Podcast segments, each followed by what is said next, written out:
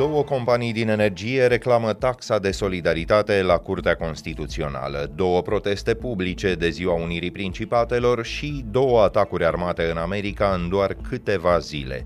Pentru început însă, o veste proastă, deși nu neapărat neașteptată. S-au scumpit din nou carburanții. E marți, 24 ianuarie. Ascultați știrile zilei de la Recorder.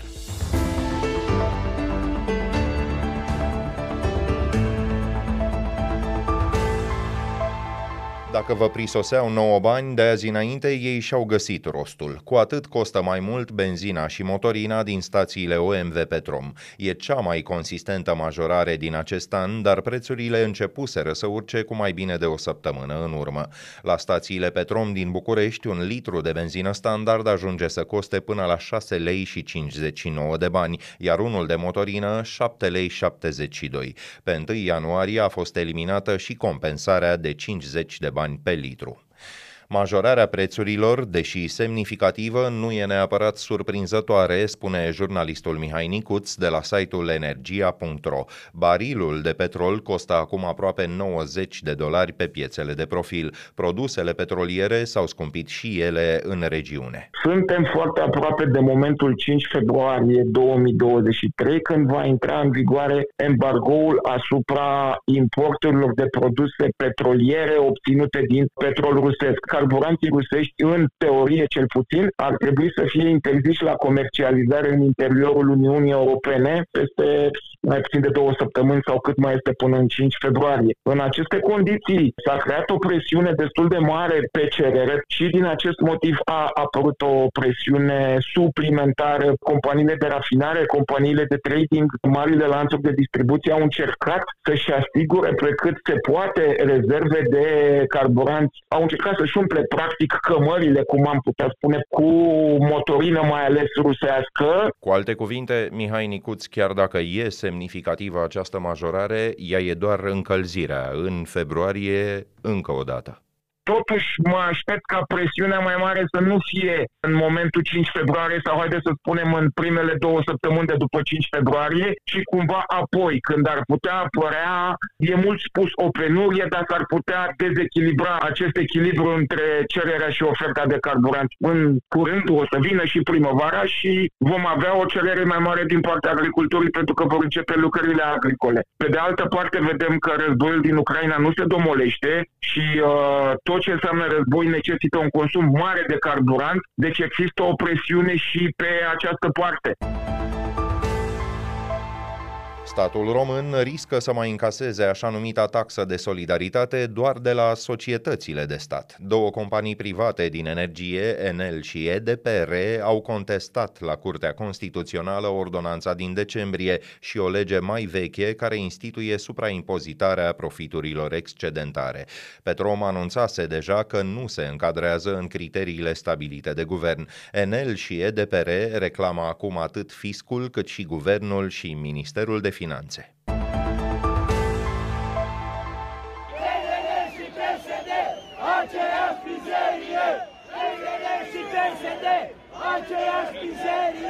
Fasole, ciolan și huiduieli. Meniul obișnuit de la sărbătorile naționale a fost servit prompt și anul acesta la Iași. L-au împărțit de ziua Unirii Principatelor mai mulți membri ai Partidului Aur, creditat într-un foarte recent sondaj de opinie cu a treia șansă la alegerile parlamentare. L-au înghițit cu noduri premierul Ciucă și liderul PSD Marcel Ciolacu. Acesta s-a adresat scurt celor care i-au fluierat discursul.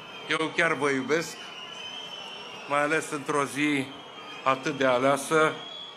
Nici alocuțiunea premierului nu a fost mai bine primită. Generalul Ciucă, la rândul său, s-a referit la ceea ce numește mișcări politice extremiste. Societățile democratice au însă propriile mecanisme de respingere bazate pe rădăcinile adânci și lecțiile oferite de istorie.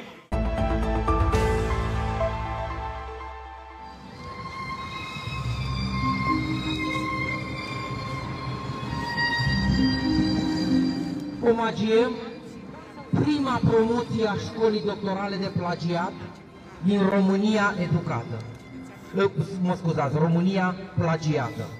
Un protest de mici dimensiune a avut loc astăzi și în fața Ministerului de Interne. Participanții purtau măști cu premierul Ciucă, Sorin Câmpeanu, fost ministru al educației, sau cu Lucian Bode, titularul în exercițiu de la Interne. Ei au afișat și mesaje antiplagiat. Lucian Bode și Nicolae Ciucă sunt acuzați de furt intelectual. Ambii politicieni PNL au rămas în funcții și au atacat în instanță deciziile forurilor universitare.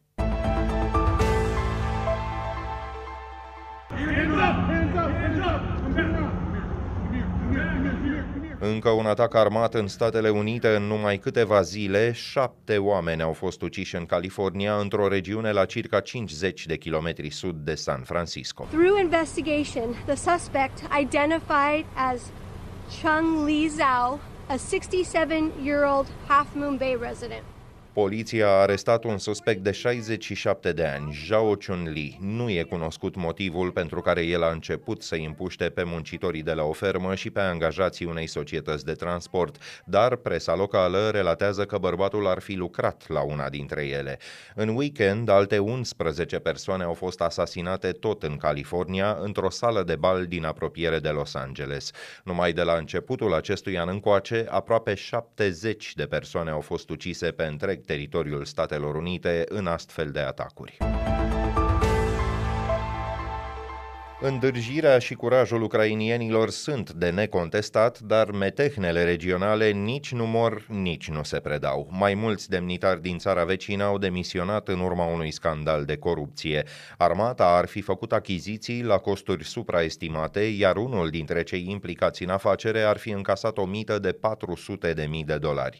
Printre cei care au plecat din posturi se numără adjunctul ministrului apărării și cel al procurorului general de la Kiev. E primul scandal scandal de această amploare de la începutul invaziei ruse în februarie anul trecut.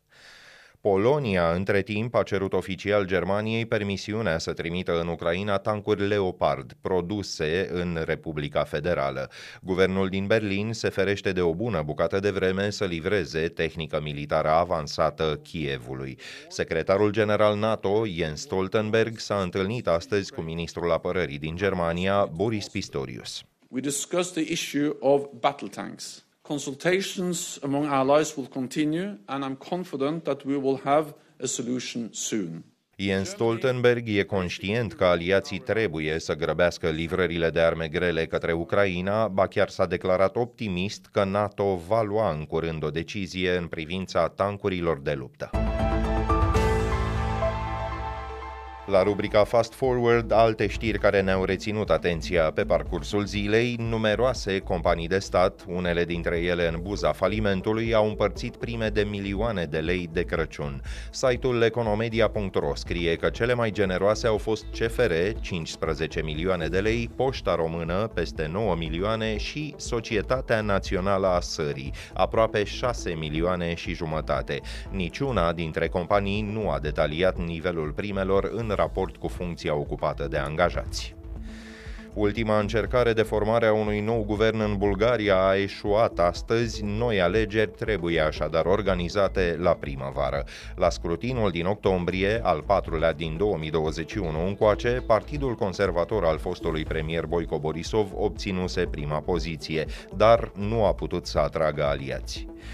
Organizația Mondială a Sănătății le cere guvernelor din toată lumea să retragă mai multe siropuri de tuse problematice fabricate în India. În ultimele luni, peste 300 de copii sub 5 ani au murit în Gambia, Indonezia și Uzbekistan. India e cel mai mare producător de medicamente generice, ea furnizează aproximativ 20% din pastilele vândute la nivel mondial. Mai multe știri, dar și trimiteri către informațiile pe larg găsiți în varianta scrisă a newsletterului Recorder, disponibilă pe site-ul nostru. Punem punct aici, ne auzim din nou mâine seară. Sunt Filip Stan David, toate cele bune!